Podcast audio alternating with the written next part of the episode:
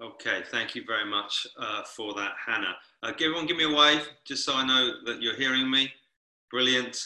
Um, if you haven't met me, my name's Stuart. I'm the leader of the church here, and I'll be just taking us through the second part of our series, um, the stories Jesus told. We started this last Sunday. If you missed that, you can just catch up um, online with that. We've been going through some of the parables of Jesus, and what we're going to do is we've broken them down kind of into groups. And what we're starting out is the parables of the kingdom, which I did last week. This week I'll do next week, and then after that we're going to be moving on to some different parables, uh, and uh, we've got some other people getting involved in speaking on that. We recommended a book last week, um, Parables by John MacArthur. If you want to grab that, read that along with it. It's a great way of just studying some of the parables in a uh, more depth. Um, some of you kind of said you wanted copies. We've ordered them. They're on their way to you. You'll get them uh, very soon. So a little bit of background on the parables. Um, these stories that Jesus told, they appear in Matthew, uh, Luke mainly. There are some in Mark. There are none in John's Gospels. And a parable is a story taken from life that contains a spiritual truth. It's a big, a little story with a big idea. Um, and what we looked at last week when we started looking at these parables is we saw they have a twofold purpose. They are both reveal and conceal. So they reveal truth um, about God, truth about God's kingdom, but they also conceal um, truth about God and his kingdom. And the dependency on whether they reveal or conceal is the heart of the hearer and what attitude they take and how they go about it. So, those with genuine open hearts, it reveals something about God. It takes um, them deeper into God, reveals truth. For those with hard hearts who are in opposition to God, it actually conceals things and actually we found can actually condemn them um, in their sin because they choose to uh, disobey God and turn their back on God, which was the um, what the Pharisees did. We saw um, in their opposition to Jesus in chapter 12 before we moved into chapter 13. So to truly understand the parables, to truly get into them, is an open heart and a willingness to come under their authority and to follow Jesus. And so we started last week looking at the beginning of chapter 13, where we looked at the parable of the sower. And this week we're going to get the next section of chapter 13, and we're going to look at three parables today. We'll look at the weeds, the mustard seed, and the leaven or yeast. Some Bibles translate it, but we'll get to that. And so the big idea of what we're going to be looking at today is that the kingdom of God exists in the world and alongside the world, but it will grow in size and influence. The kingdom of God exists in the world and alongside the world, but it will grow in size and influence. So what I'm going to do is we can go through the passage and then look at some things that we can learn and some things that we can do. So if we go through the passage, it begins with the first section, uh, verses 24 to 30, on the parable of the weeds. Now, this is interesting. This parable is only found in Matthew's gospel, only recorded here for us. And so Matthew, the author, decided to write that down under the inspiration of the Spirit for us um, for our learning. And what it kicks off is you've got three parables coming now, three more we'll look at next week that specifically refer to the kingdom of God. And the kingdom of God, it's God's rule breaking in, his uh, where his dynamic presence is. So wherever God is ruling and reigning, that's where his kingdom is. It's not a geographical kingdom like we live in, the United Kingdom with borders and you know when you're in and out. It's more dynamic than that, but wherever God is ruling and reigning, that's where his kingdom is. And Jesus tells this parable, and he talks about this one. He goes back that image of man sowing, just like we saw in the previous parable. And this guy, he said he went out and he sowed uh, good seed um, in the field. He'd sown good seed in the field, and it was wheat. And the good seed is a sort of a reference back to the previous parable. We know that when the seed landed on good soil, it produced a harvest, it produced abundance from hearts that were open and people were willing. And so Jesus is coming back to this idea and saying there's seed in the field that is going to grow and it's going to grow wheat and it's going to bear a harvest. But then it says, but while the men were sleeping, the men of the master of the field were sleeping, it says the enemy came along and he sowed weeds in the field. Now, why when they were sleeping? Well, when they were sleeping is just an image of the enemy being, being unobserved. He couldn't be seen because they were asleep, no one noticed, but he came to sow weeds in the field. And as I was doing research for this, I found out that the weed it's referring to, yeah, the language it used is a weed called darnel. I think I pronounced that correctly, but basically it looks like wheat I went and looked some pictures up online. So basically, what was sowed in the field was a plant that looked just like the wheat that the, um, the, the, the sower sowed with the good seed. So they looked pretty much indistinguishable from one another. So these weeds, these darnel weeds, were growing up alongside the wheat, uh, one another, and it was very difficult to, uh, to, to tell the difference. But what happened as they grew, it became apparent that there were not just wheat in the field, but these weeds were in the field. And the servants were like, Whoa, let's go tell the master. We know you only sowed good seed. How did these weeds get there? Where did they come from? And the master knew instinctively, Jesus said, He says he knew an enemy had come and done this. He knew there was opposition about. And so the servants right respond, Well, what do you want us to do? Do you want to go and gather up these wheels? Do you want to go get the weeds, get them out, the, out of the way so the, the wheat can grow? Um, and the master responded with a very firm no. I don't want you to do that. I want the weeds and the wheat to grow up together until harvest time. And the, one of the reasons for that is that the roots can get interconnected. So if you pull one up with trying to pull one of the weeds out, you might end up getting some of the wheat and it becomes a problem. And the master isn't bothered by that, saying, Do you know what? There's a harvest coming. And at harvest time, we can separate them out. And so when it comes to harvest and we get the wheat, we can separate out the wheat and the weeds, and the weeds go and get burned, but the wheat gets gathered and goes into the harvest time. So uh, goes into the barns. The harvest time is a time of separation when the weeds get burnt and the uh, wheat gets stored in the barn, uh, ready to be used. And having done that, Jesus then immediately goes on to two more parables of growth. So you've got the parable of the wheat, he jumps into two more. And these are very short parables that he talks, very short stories. And he talks about the kingdom again, but this time these are parables of growth. So we've got about the kingdom in the world alongside the world, but then he talks about kingdom um, that is growing. And he talks about it growing in size and influence. So something that grows from a tiny beginning that grows up very big and very influential. And the first one is the uh, parable of the mustard seed. Now, this is replicated in Mark and in Luke, if you want to go and find them, Mark, Luke, uh, Mark 4, Luke 13, I think it is, but they're there.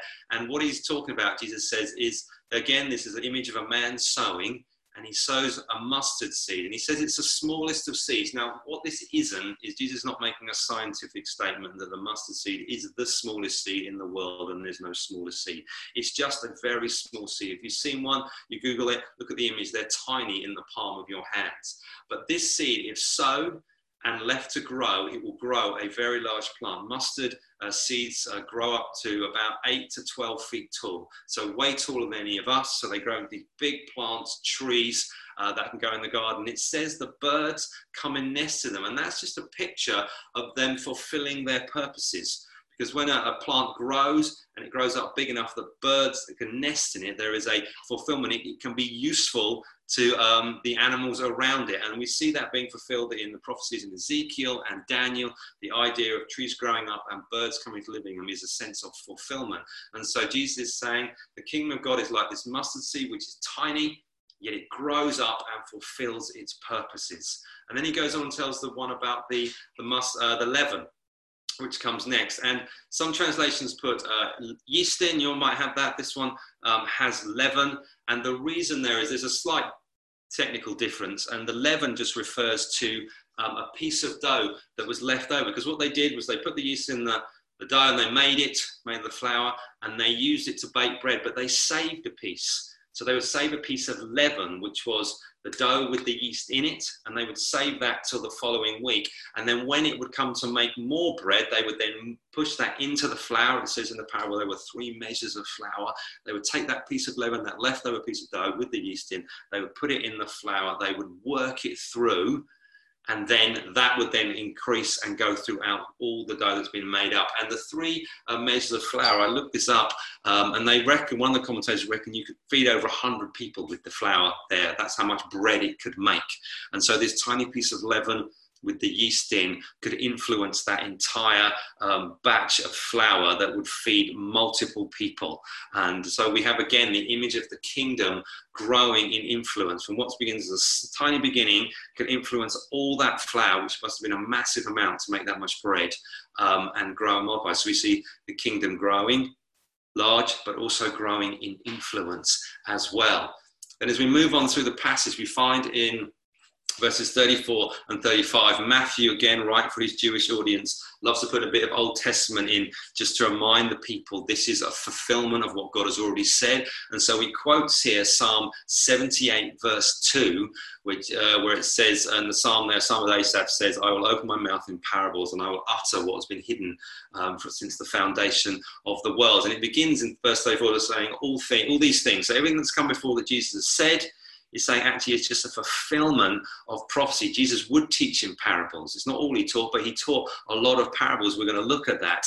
And those things, he says, in there, he would reveal things hidden since the foundation of the world. And that language there, um, that phrase, hidden since the foundation of the world, is a, a phrase that meant things that um, God knows but cannot be learned by humans unless God reveals it to them. So it's talking about the revelation of God. So Jesus comes, we know he's God the Son, he comes, he speaks in parables, and in doing so, he reveals things about God that have been hidden, that we could never have learned by our own understanding, we could never have learned by our own learning and searching. It's something that requires God to reveal to us. So Jesus comes and reveals God to us. And that's what he's saying. the kingdom of God grows and brings that revelation of all that God is doing in the world.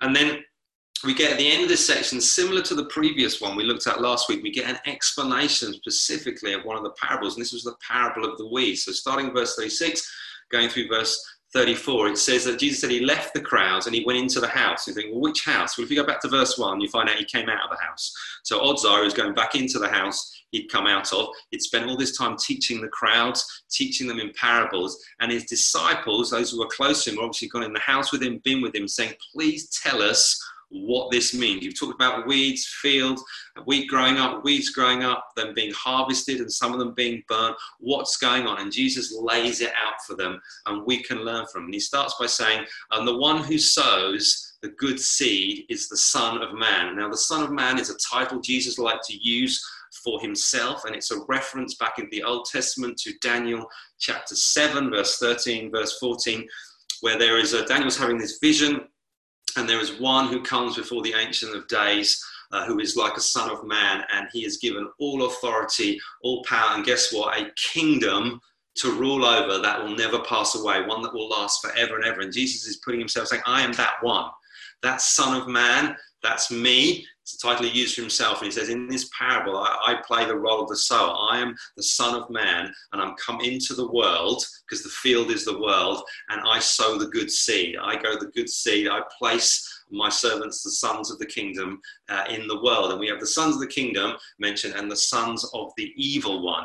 And that, that phrase sons just means belonging to. So we have those who belong to the kingdom and with those who belong to the evil one. And they are contrasted with each other. And a, Jesus makes a very sharp distinction between the two types of people. There are either sons of the kingdom or there are sons of the evil one. You either believe you either belong to one or you belong to the other. There's no kind of middle ground with this, but they coexist alongside each other. Jesus recognized there is uh, an enemy who comes to sow uh, in the field as well, Satan. He is active in the world just as the Son of Man is active in the world, sowing the seed, but they live alongside each other. The sons of the kingdom are carefully planted. He sows them into the field, but both can flourish. Both flourish in the world. The weeds grow up as the wheat grows up together, but there is a harvest coming. Jesus said there is a harvest coming at the end of the age. And he mentions the reapers are angels, and the angels always appear in visions when it comes to kind of the end of the age. They figure prominently. If you read the book of Revelation, you'll find angels kind of coming all over the place. So the angels are in there. And he basically gives this horrific graphic image of what will happen at the end of the age, which is a separation and a judgment.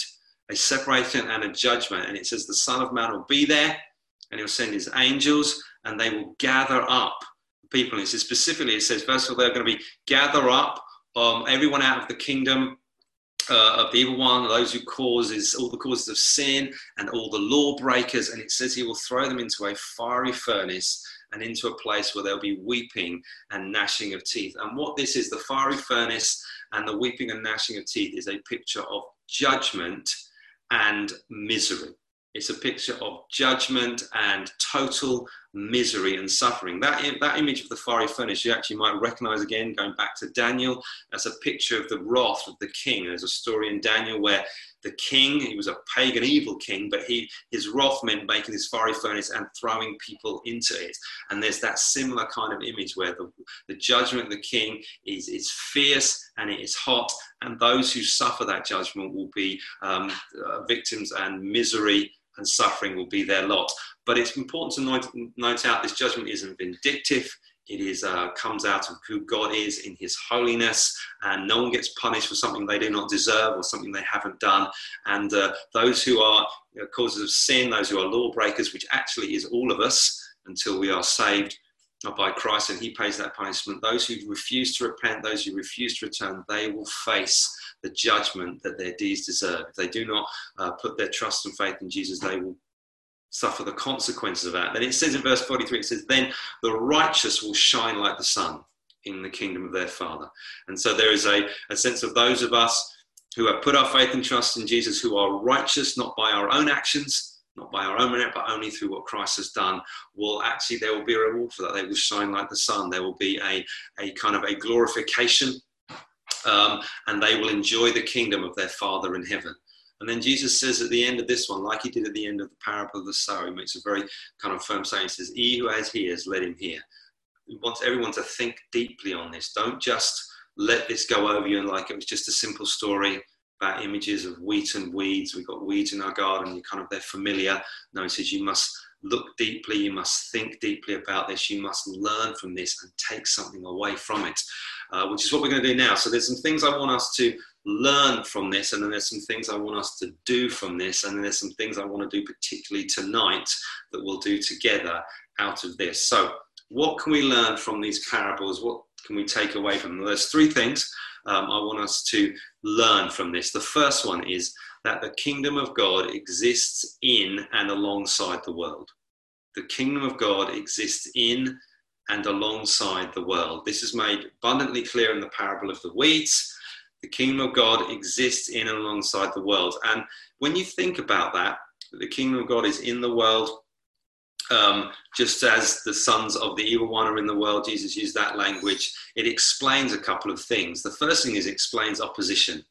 It explains opposition to Christians, to the church, to the message, to the kingdom of God, because the reality is we face an enemy. We face an enemy who is alive and active in this world, and he is seeking to do everything he can to stop God's kingdom advancing, to stop uh, people becoming Christians, to stop people living their Christian lives, to stop people um, reading their Bibles, stop people loving their neighbors, stop people proclaiming the gospel, stop people coming on Zoom meetings um, late on a Sunday evening to be part of a church because they can't meet together. There is an opposition that comes uh, in all forms, and it comes in a kind of a formal opposition where it's outright and obvious. It also comes in a subtle opposition uh, where it's trying to just subvert you and divert you and get you away from, get you focused on the things of this world more than the things of God, get you bothered about the mundane things of life rather than the things that are eternal and will truly last and matter. It can come against you as an individual, just as one person uh, in your home or in your workplace, or it can come in a much wider sense in terms of governments and groups who seek to set themselves against the things of God, against the church. And all those things are just evidence that the kingdom of God is in this world, but there is opposition. There is an enemy out there who is trying to kind of come against them. The second thing that you can look to is that it's the answer to the question of why is there sin and suffering? Why is there sin and suffering? The very presence of that in the world just reminds us we have an enemy. We have an enemy who's come to steal, to kill, and destroy. We live in a broken world. It's been broken by sin, and all that comes out of that our attitudes, our actions of, of evil men and women who do horrible things to one another, even the own attitudes of our heart, which we try to kind of put off, but actually they're all there. It's just a reminder that we live in this world where the enemy is active and the enemy is doing what he can to stop God's kingdom advance. And as believers, we are told to persevere through that. We are told to keep going. We are told not to, to give up, not to lose heart, not to let our hands hang limp and our heads drop down, but to lift them up and to pursue after the things of God with all we have. And the wonderful example for us in this is, of course, Jesus. Jesus himself came to earth. He brought in the kingdom of God. That's what he said when he arrived. He said, The kingdom of God is at hand. Repent, to turn around, believe the good news. And what happened?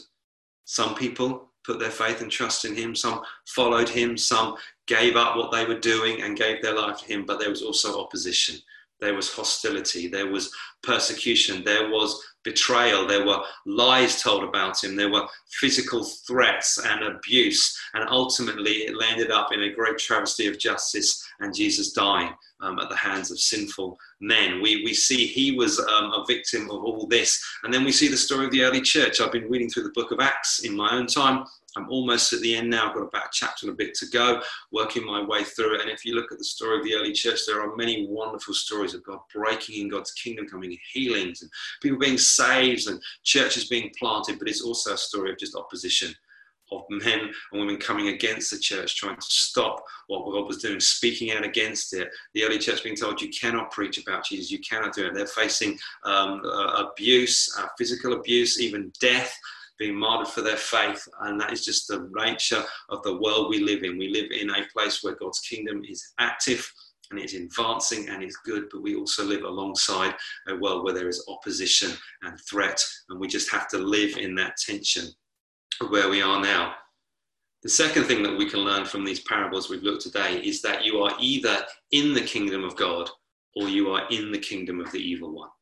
You are either in the kingdom of God or you are either in the kingdom of the evil one. There is no middle ground.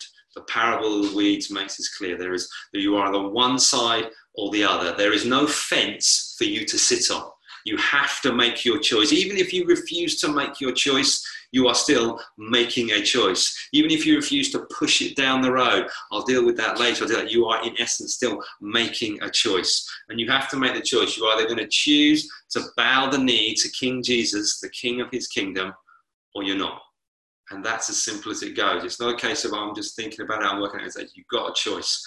Are you going to follow? Are you going to listen to his call? And he says, Come, follow me, leave everything else behind. I've got you, I'll provide for you or are you not going to try and do it your own? Are you going to be more interested in the things of this world and the things that are going on here, or are you going to be looking to the future and thinking, actually, I'm more interested in the things beyond this world, things that are going to last, going to last eternity? And you have to make a firm choice. You have to make a lasting choice. Uh, the parable of the sower we looked at last week makes that clear. You can't just make a just a silly choice and then not back it up with any actions. You've got to persevere. You've got to keep going. So we've seen Okay, so the kingdom of God exists in the world and alongside the world. You have to make your choice. You're either in one or the other. And the third thing that we can learn is the kingdom of God will grow in size and influence. We see this from the parable of the mustard seed and the parable of the leaven. The kingdom of God is going to grow in size and influence. From humble beginnings, tiny beginnings, a seed and yeast, piece of leaven, a little bit of leftover dough, it can grow and influence a vast um, area, a vast number of people. I looked up online at this process, I've just typed into search engine, how many Christians are in the world today? It came back there are over 2 billion people professing to follow Jesus uh, alive in the world now, which is huge when you reflect back. How did the church start? I said I was reading through the book of Acts, going back right at the beginning. We had a small group in an upper room frightened, alone, kind of, is Jesus alive? Some of us have seen him, some of us haven't. What's happening? The Holy Spirit comes, falls on them, fills them. They're out in the street proclaiming the good news of Jesus. Many, many thousands come to faith, and the church is born, and the, story, the flame has not gone out. It is still going, it is still burning strong through the centuries all over the world, and there are many places in the world where the church is growing exponentially, explosively, and that should be a great encouragement to us as believers. Wherever you find yourself in your situation, in your home, in your workplace, and you're thinking, is the kingdom of God here? Is God doing anything? Is he being active?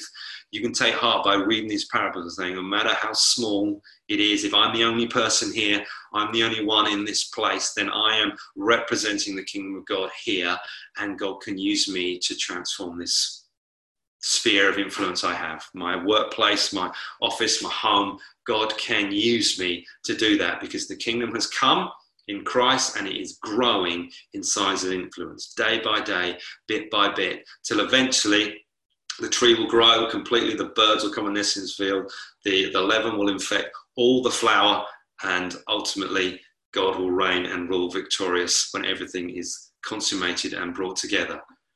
So there's three things that we can learn. We live, the kingdom of God exists in the world alongside the world. You're either in the kingdom of God or you're in the kingdom of the evil one, and the kingdom of God will continue to grow in size and influence. So, what can we do with this? What do we take away from this? What are what are we going to how are we going to earth this in life now? Well, there's three things I want you to contemplate now, want you to think about doing now. The first one is that you need to enter God's kingdom. You need to enter God's kingdom. If you're not a believer, if you're not a Christian, if you're not a follower of Jesus, if you're not someone who has made some sort of profession of faith to follow Jesus, then you need to do so. You need to do so right now. You need to make that choice because the, the parable he tells is you're either in one kingdom or you're in the other kingdom. You're be in the kingdom of Jesus or you can be in the kingdom of the evil one. And trust me, you do not want to be in the kingdom of the evil one. And so, how do we go about that? Well, you need to recognize who Jesus is. You recognize, need to recognize who he is. He is the king of his kingdom. When he came, he brought in the new kingdom of God, and he, he was who he said he was. He was God the Son. He came to earth. He lived the perfect life um, how here he performed healings and miracles and teachings that are still kind of being taught today. He is the eternal one. He is God the Son, and he came to earth. And then you have to recognize what he did, which means he lived the perfect life. He died the death on the cross in our place for our sin. He took the wrath of the Father that was meant for us as sinners and lawbreakers, people who've fallen short of God's standards, feeling short, fallen short of God's holiness. And you need to obey his call. You need to turn around from living your own life in your way. You need to turn and follow Him. You need to repent, the Bible says. You need to put your faith and trust in Him. You need to come to Him as your Father in heaven who loves you and is for you and wants to deal with you and wants to take those burdens where you've been trying to kind of live this life that works for you and, and be as good as you can right? and not realizing you can't you cannot make those standards that's what we have Jesus because he's made the standard. He is perfect. We all fall short. And you need to put your faith and trust in him. And you can't earn it. You can't work your way up to it. You can't do enough good things. All you can do is throw yourself on his grace and his love and his mercy. And so tonight, I want you to do that. If you're not a believer here and you're listening to this, do that. Now, cry out to Jesus. Put your faith and trust in Him. Say sorry for the things you've done, the way you've lived your life, and turn and put your faith and trust in Him because the reality is you're not in His kingdom yet. And if that parable is true, which I think it is, it's in the Bible, we believe it, then there is something coming. A judgment is coming. And there will be a moment where you will have to stand before God and give account for yourself. And the reality is, unless we have Jesus, we will all fall short. We will all be realized at how bad we are, the things we've done, the things we haven't done that we should have done, the things we thought, the things we've said, all that muck in our heart will come out. And we need Jesus. We need Jesus to stand in our place um, and say no, and we need to live in his righteousness, uh, not our own. So you need to put your faith and trust in him. So that's the first thing you need to do. You need to enter God's kingdom. So if you're not sure, do it now. Go on, you can message us afterwards, and we'd love to catch up with you on a Zoom and talk this through. But just do it now. Make your faith, uh, your commitment, faith, and trust in Jesus. The second thing you need to do, if you are a believer here, is you need to learn about God's kingdom. You need to learn about God's kingdom. You need to learn about the king of the kingdom and what that means to be in his kingdom. You need to start getting into your Bible and reading it regularly, daily, and understanding what it says and thinking about it. If you don't know where to start in that, just grab a Bible, go to the New Testament, grab one of the Gospels, and start reading through. They're just short, kind of biographies of the life of Jesus start there. If you don't know where to start, just grab one of them. Matthew's a good place to start. We'll read it all the way through. If you want to maybe get into the parables, we sent this out on the church email last week, the list of kind of all the parables. Be reading through them as we're focusing on them now. I know some of you have started that, but make a study uh, of the parables. You read through the parables, read the little story, think, what's the big idea? What's this parable teaching? Write it down. Read them with your kids. We've started reading some of the through kind of for bedtime, reading some of the parables the kids have been doing the kids' work. We're doing the videos today. Um, great job on that video, kids team. And we've been learning them along with them. Start thinking about them, thinking deeply about them. Take Jesus' words serious when he says, You has ears, let them hear. Let them hear. Think about those things. In your life group this week, why don't you ask yourself a few questions? Ask each other who's reading the parables? Ask which is your favorite one. Have you got a favorite parable you come across, one you know, one you go back to, particularly speaks to you? Ask which one of them has spoken to you this week. Any particular ones jump out to you? Any thoughts that you want to share in those things? If we recommend the book, if you want to get the book, grab that, have a read of that, learn a little bit more about, it, get into it, get deeper. If you missed last week's sermon, catch up with that, just so you're on track with what we're teaching and where we're going. Next week we're going to be looking at the last sort of section of Mark, uh, Matthew 13, uh, and then we're going to go on to some parables uh, of salvation coming after that. So learn about the kingdom, do what you can to get into God's word, study it, talk about it um, with one another. And the final thing, the third thing that we can do is to do the works of the kingdom. Do the works of the kingdom. We know God's kingdom um, is here.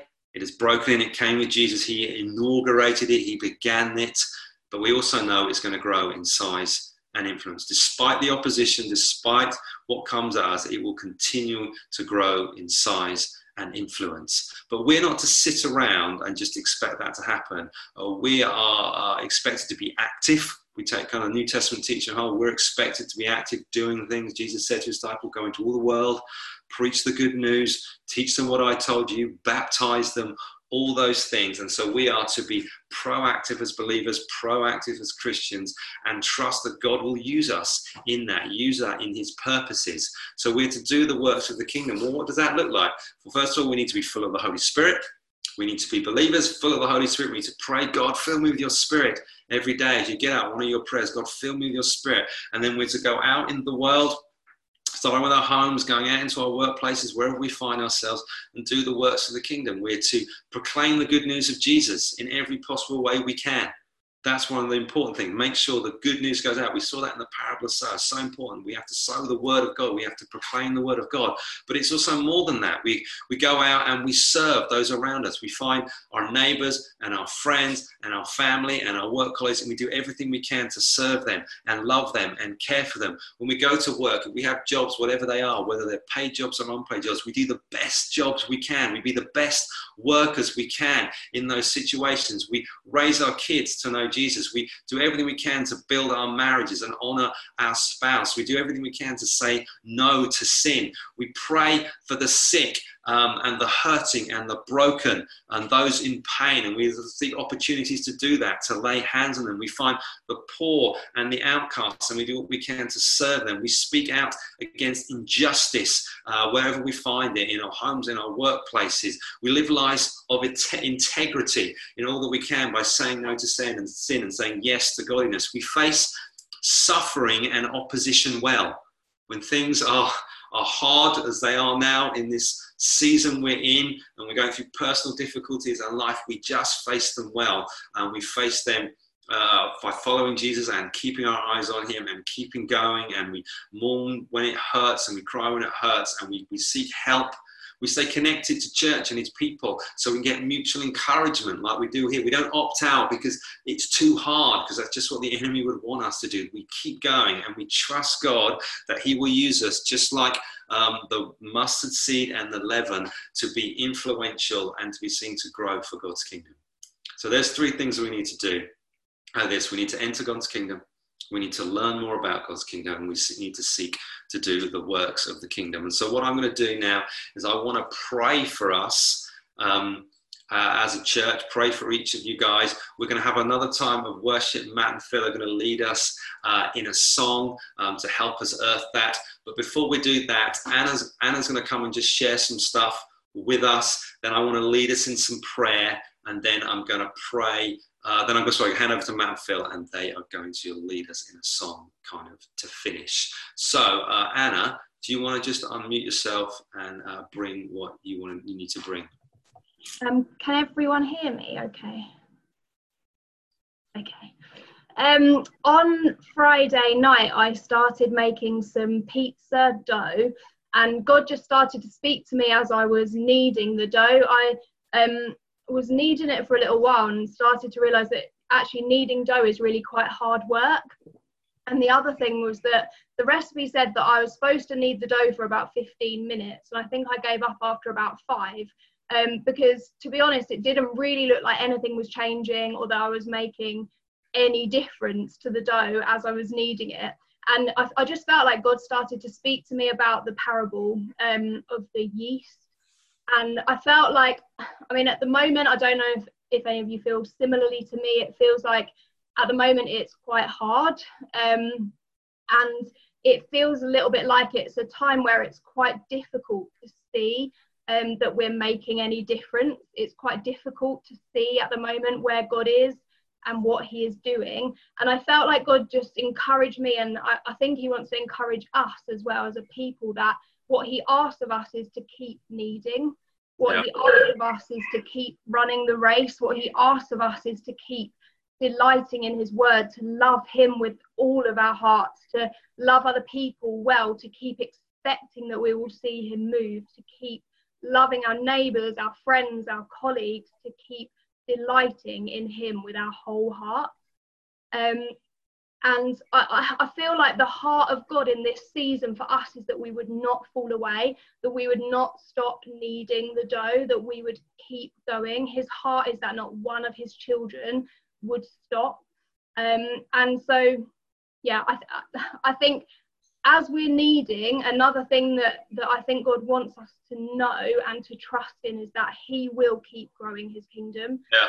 Even when we can't see what He's doing, as we're kneading and as we are continuing to make sure that we don't stop, His kingdom is growing. His kingdom will go into the darkest corners of the places that we get to go to. His kingdom will go to the ends of the earth. His rule and reign will reach everywhere but what he is asking of us is that we don't stop, that we don't fall away, that we keep kneading, that we keep running, that we keep going after him in this season.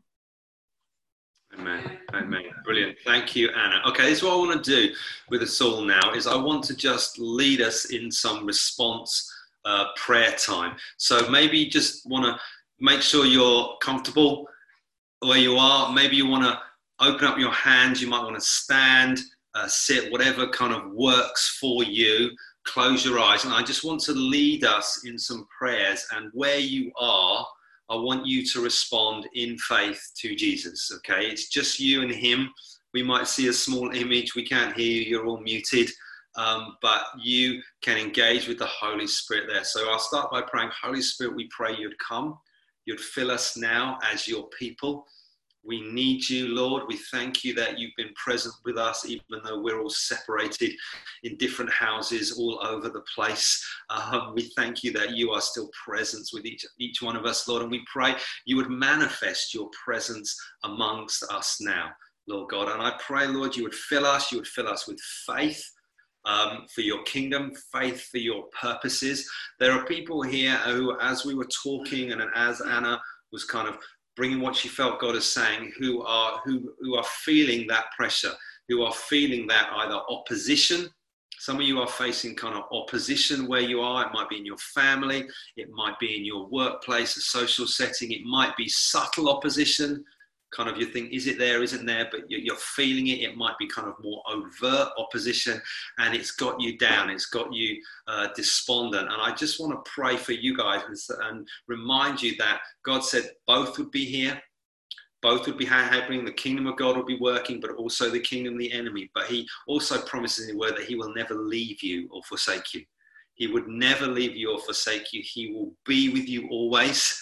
He will work with you and through you. He will fill you with His Spirit. He will give you words to speak in all and any situation. He will use you. Um, and I remind you what Anna says about keep kneading, keep going, that the kingdom of God is going to grow and multiply in this world. And God is going to use you. Some of you just need to make that statement to yourself now before God in faith and before the enemy, just to poke him in the eye and say, God will use me.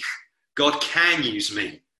I am going to put my faith and trust in Him and know He will use me in this situation where I find myself.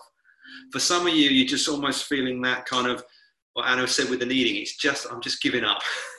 it's just hard work. It's hard work. Uh, being married and raising kids and keeping a job and keeping going in this time and plugging into another blooming Zoom meeting and just to keep reading my Bible and keep praying. That just the pressure is, is just hard. I'm not seeing breakthrough and, and you're feeling that kind of sense of God, is anything going to happen? And I want to say to you guys, remind yourself, God said, Jesus said that tiny seed you might feel like that one that one seed. I'm the only Christian in my workplace. I'm the only Christian in my family. No one else here cares or knows what I'm going about. God said, I will use that and I will grow that for my kingdom. I will use that. You might feel like you're the only piece of yeast there in that leaven, and God says, I'm going to use that to work through hundreds of lives. I'm going to use your story. I'm going to use your faithfulness. I'm going to use your insignificance and your weakness for my glory and my kingdom. And so, Lord Jesus, wherever, wherever you know you are in that, whatever you feel the Spirit's been stirring in you, I'm just going to leave kind of a couple of minutes silence and to let you do business with God. And then I'll bring it back kind of with a prayer to finish and hand over to Matt and Phil to pray. So just take a moment to do that, to take some time with Jesus and talk to Him.